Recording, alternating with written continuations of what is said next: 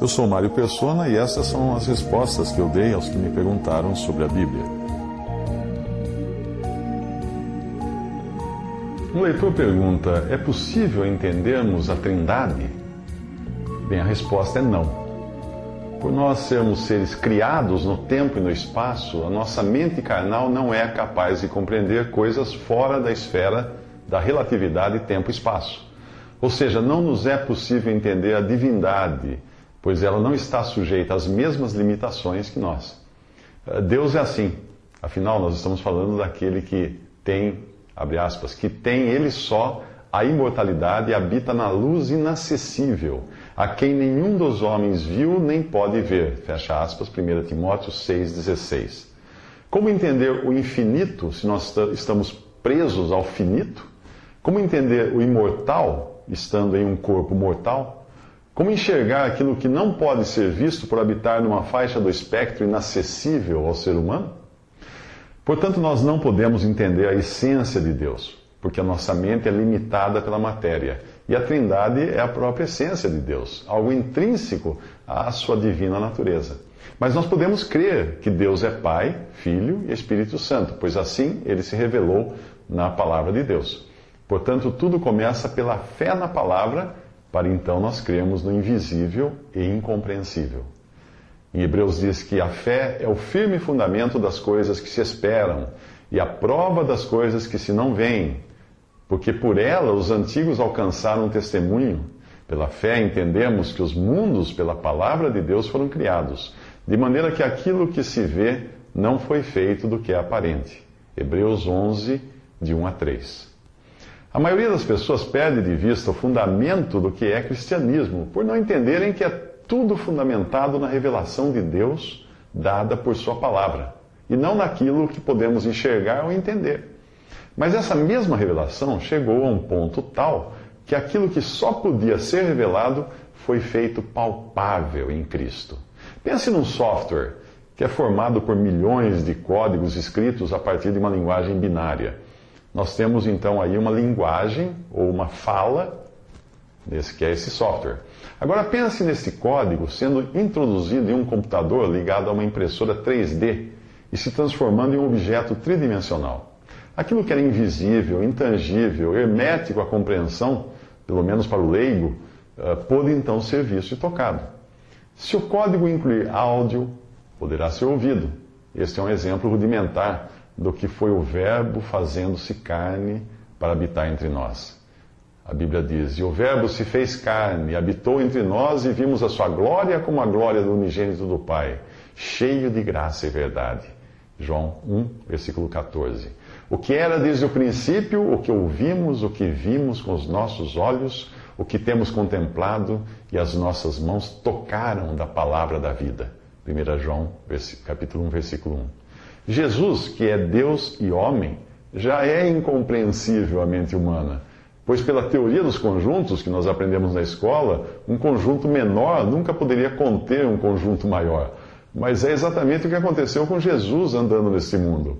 O Criador de todas as coisas, o conjunto maior, caminhando aqui como um conjunto menor. Colossenses 2,9 diz: Porque nele, em Jesus, habita corporalmente toda a plenitude da divindade.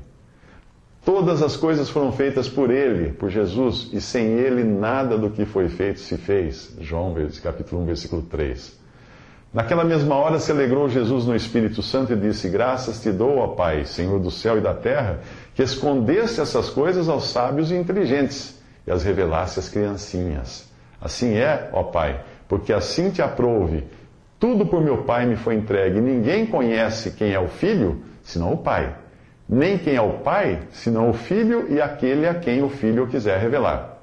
E voltando-se para os discípulos, disse-lhes em particular: Bem-aventurados os olhos que veem o que vós vedes, pois vos digo que muitos profetas e reis desejaram ver o que vós vedes e não ouviram, e ouvir o que ouvis e não o ouviram.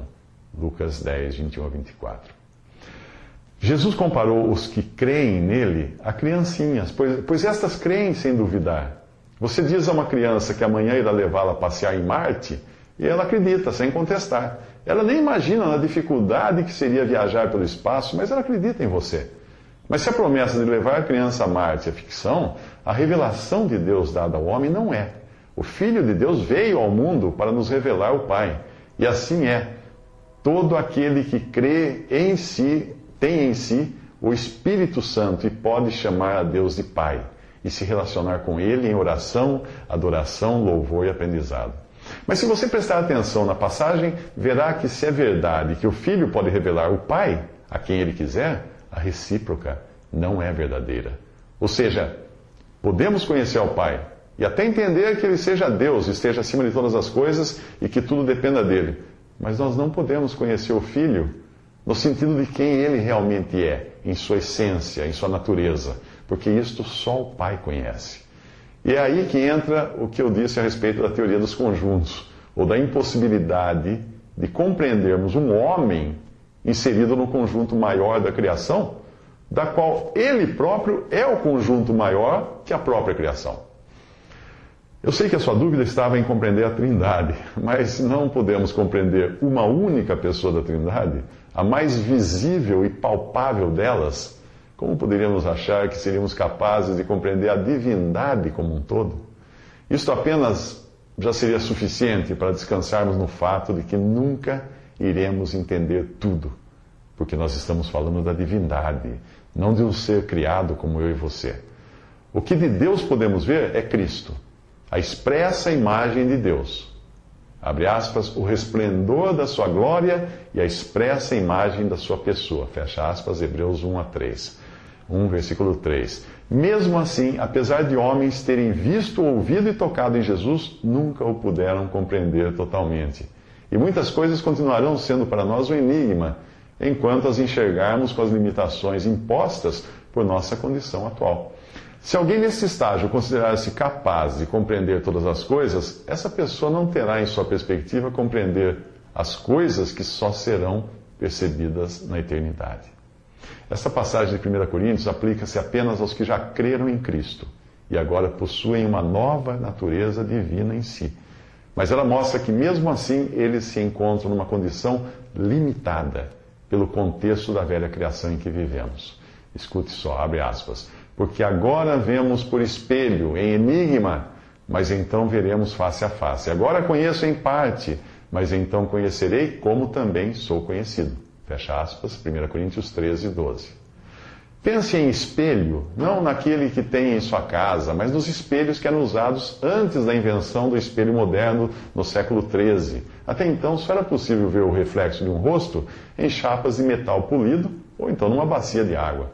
A visão era tão rudimentar quanto o que nós podemos ter das coisas eternas e divinas. Resumindo, você nunca irá entender a Trindade, mas poderá crer na palavra de Deus que a revela em diversas passagens. Quer um exemplo? No princípio criou Deus, a palavra hebraica aí é Elohim, que é uma palavra plural, os céus e a terra. E disse Deus, Elohim, plural, façamos o homem à nossa imagem, conforme a nossa semelhança. Gênesis 1, versículo 1 e versículo 26 também. Então disse o Senhor Deus, Jeová singular, também lá em Gênesis agora: Eis que o homem é como um de nós, sabendo o bem e o mal. Gênesis 3, 22. Depois disto ouvi a voz do Senhor, Adonai, é a palavra original em hebraico, que dizia: A quem enviarei e quem há de ir por nós? Isaías 6, 8. Chegai-vos a mim, ouvi isto, não falei em, princípio, em segredo desde o princípio, desde o tempo em que aquilo se fez, eu estava ali. E agora o Senhor Deus, aqui é Jeová Adonai no original, me enviou a mim e o seu espírito. Isaías 48, 16. Repare que a pessoa divina que fala essa frase faz menção de outras duas pessoas divinas também. O Espírito do Senhor Deus está sobre mim, porque o Senhor me ungiu para pregar boas novas aos mansos, enviou-me a restaurar os contritos de coração, a proclamar liberdade aos cativos e a abertura de prisão aos presos. Isto está em Isaías 61, 1. Esta é a mesma passagem lida por Jesus em Lucas 4, quando revelou ser dele que o profeta Isaías falava. E sendo Jesus batizado, saiu logo da água, e eis que se lhe abriram os céus, e viu o Espírito de Deus descendo como pomba e vindo sobre ele. E eis que uma voz dos céus, o Pai, dizia: Este é o meu filho amado, em quem me comprazo. Isso está em Mateus 3, 16, 17. Três pessoas estão nessa cena: o Filho, o Espírito e o Pai, cuja voz é ouvida vinda do céu. Portanto, ide e fazei discípulos de todas as nações, batizando-os em nome do Pai, do Filho e do Espírito Santo o Senhor Jesus ensinou em Mateus 28, 19. A graça do Senhor Jesus Cristo e o amor de Deus e a comunhão do Espírito Santo seja com todos vós. 2 Coríntios 13, 14. Uma pessoa que seja simples, como uma criança, irá crer no que Deus diz em Sua palavra, e esta mostra claramente as três pessoas da Trindade. Embora este termo, Trindade, essa palavra, não apareça na Bíblia. Mas será que uma dessas três pessoas é Deus? Sim. E aí entra a nossa incapacidade de compreender como três podem ser um, isto é, como pode existir pluralidade de pessoas em um único Deus. Talvez um exemplo tosco disso seja o ovo. Ele, existe um só ovo, mas ele é formado por casca, clara e gema. Quando nós vemos um ovo, um ovo inteiro, nós dizemos é ovo. Quando nós vemos um ovo frito, nós dizemos é ovo, mas estamos vendo apenas a clara e a gema. Aqui vão algumas passagens que mostram que o Pai é Deus, o Filho é Deus e o Espírito é Deus. Primeiro, o Pai é Deus. Trabalhai não pela comida que perece, mas pela comida que permanece para a vida eterna, a qual o Filho do homem, que é Jesus, vos dará. Porque a este o Pai, Deus, o selou. João 6, 27. Graça e paz de Deus, nosso Pai, e do Senhor Jesus Cristo. Romanos 1, 7 eleito segundo a presciência de Deus Pai, em santificação do Espírito, para obediência e aspersão do sangue de Jesus Cristo. 1 Pedro 1, 2. Vimos então que o Pai é Deus. Agora, o Filho é Deus. No princípio era o Verbo, Jesus, e o Verbo estava com Deus, e o Verbo era Deus. E o Verbo se fez carne e habitou entre nós, e vimos a sua glória como a glória do, do unigênito do Pai, cheio de graça e de verdade. João 1, versículos 1 e 14 dos quais são os pais, patriarca de Israel, ele fala aqui, e dos quais é Cristo, segundo a carne, o qual é sobre todos Deus bendito eternamente. Romanos 9, 4. Porque nele, em Jesus, habita corporalmente toda a plenitude da divindade. Colossenses 2, 9. Mas do Filho diz: Ó Deus, o teu trono subsiste pelos séculos dos séculos, cetro de equidade é o cetro do teu reino. Hebreus 1, 8. E sabemos que já o Filho de Deus é vindo e nos deu entendimento para conhecermos o que é verdadeiro. E no que é verdadeiro estamos, isto é, em seu Filho Jesus Cristo. Este é o verdadeiro Deus e a vida eterna. 1 João 5,20. Agora, passagens que falam que o Espírito Santo é Deus. Disse então Pedro: Ananias, por que encheu Satanás o teu coração para que mentisses ao Espírito Santo? Não mentiste aos homens, mas a Deus. Atos 5, 3 a 4. Não sabeis vós que sois o templo de Deus e que o Espírito de Deus habita em vós? 1 Coríntios 3,16. Está falando do Espírito Santo que habita no crente, conforme Romanos 8, 9, João 14, 16 e 17 e Atos 2, de 1 a 4. É claro que para crer que Deus é um só em três pessoas, é preciso crer também na palavra de Deus, a revelação que nos foi dada. Quem não crê na palavra de Deus, não crerá na Trindade e achará que a sua compreensão carnal é o ponto de referência para entender aquilo que não se pode ver. As religiões humanas acabam, eh, costumam ter características semelhantes quando o assunto é cristianismo. Ainda que alguns considerem Jesus um grande homem ou a Bíblia uma bela, bela leitura, elas negam, muitas delas, que a Bíblia seja a revelação de Deus, que Jesus seja o Filho eterno de Deus vindo em carne, tendo, portanto, existência prévia sem nunca ter sido criado. Que Deus seja um em três pessoas: Pai, Filho e Espírito Santo. Mas será que existe uma chave infalível para se detectar se uma religião é ou não de Deus? Existe. Pergunte a algum religioso o que ele aprende em sua religião, ele responderá que aprende que é preciso fazer o bem. Esse fazer o bem pode variar, mas basicamente a ideia é de que cabe ao ser humano melhorar a si mesmo para chegar a Deus atingir um nível mais elevado, alcançar o nirvana, eliminar seu karma, apagar seus pecados, limpar a poeira de seu, de, do seu ser material. Os termos usados variam muito, mas a tônica é sempre a mesma, depende de você.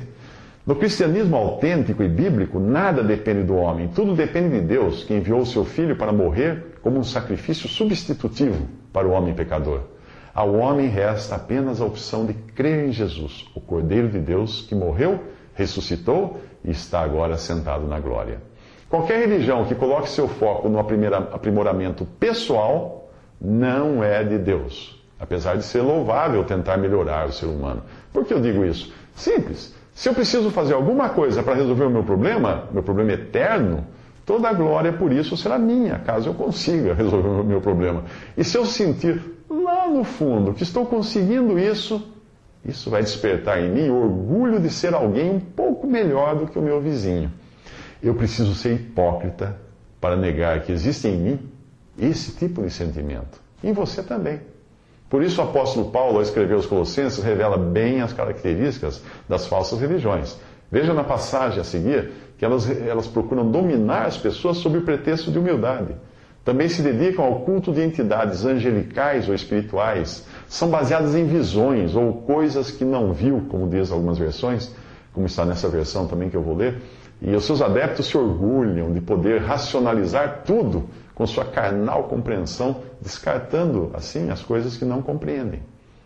Por não crerem em Cristo como Senhor, os seus membros não estão ligados à cabeça que é Cristo, portanto, vivem desconectados da fonte do verdadeiro conhecimento. Eles ocupam-se com, abre aspas, rudimentos do mundo e ordenanças, uh, fecha aspas, porque toda a sua esperança resume-se em utilizar o que é visível e palpável, e isso inclui a própria mente física, para preparar-se para a eternidade. Religiões assim são cheias de regras e ordenanças do tipo não toques, não proves, não manuseies, que não passam de preceitos e doutrinas dos homens. Agora vem a melhor parte.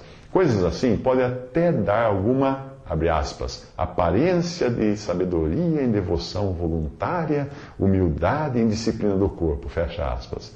Isso é muito encontrado em religiões orientais, que consideram que Uh, está tudo bem com o homem, sua parte mental ou física, mas falta apenas colocar o seu corpo na linha, por meio de exercícios, alimentos, meditações, etc, etc, etc.